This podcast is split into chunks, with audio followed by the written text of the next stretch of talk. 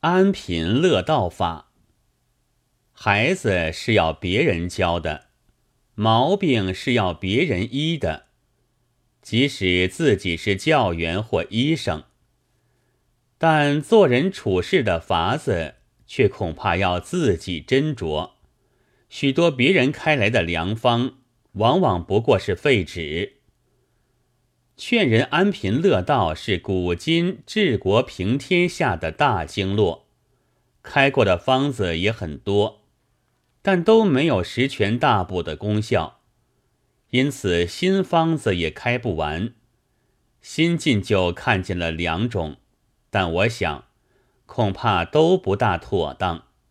一种是教人对于职业要发生兴趣，一有兴趣，就无论什么事都乐此不倦了。当然言之成理的，但到底。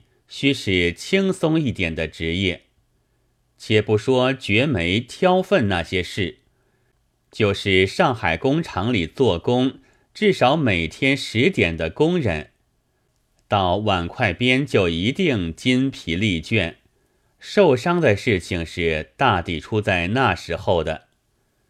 健全的精神宿于健全的身体之中。连自己的身体也顾不转了，怎么还会有兴趣？除非他爱兴趣比性命还厉害。倘若问他们自己吧，我想，一定说是减少工作的时间，做梦也想不到发生兴趣法的。还有一种是极其彻底的，说是大热天气。阔人还忙于应酬，汗流浃背；穷人却携了一条破席铺在路上，脱衣服遇凉风，其乐无穷。这叫做席卷天下。这也是一种少见的富有失去的药方，不过也有杀风景在后面。快要秋凉了，一早到马路上去走走。看见手捧肚子、口吐黄水的，就是那些席卷天下的前任活神仙。大约眼前有福，偏不去想的大愚人，世上究竟是不多的。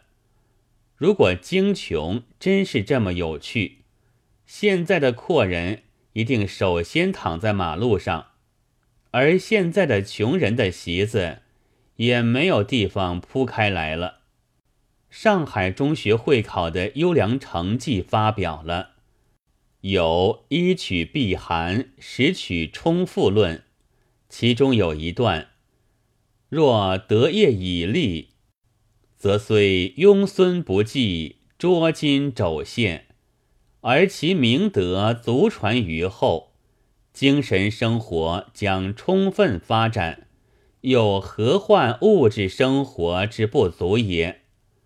人生真谛，故在彼而不在此也。这比题旨更进了一步，说是连不能充腹也不要紧的，但中学生所开的良方，对于大学生就不适用。同时，还是出现了。要求职业的一大群，事实是毫无情面的东西，它能将空言打得粉碎，有这么的张明教注。其实，据我的愚见，是大可以不必再玩知乎者也了。横竖永远是没有用的。八月十三日。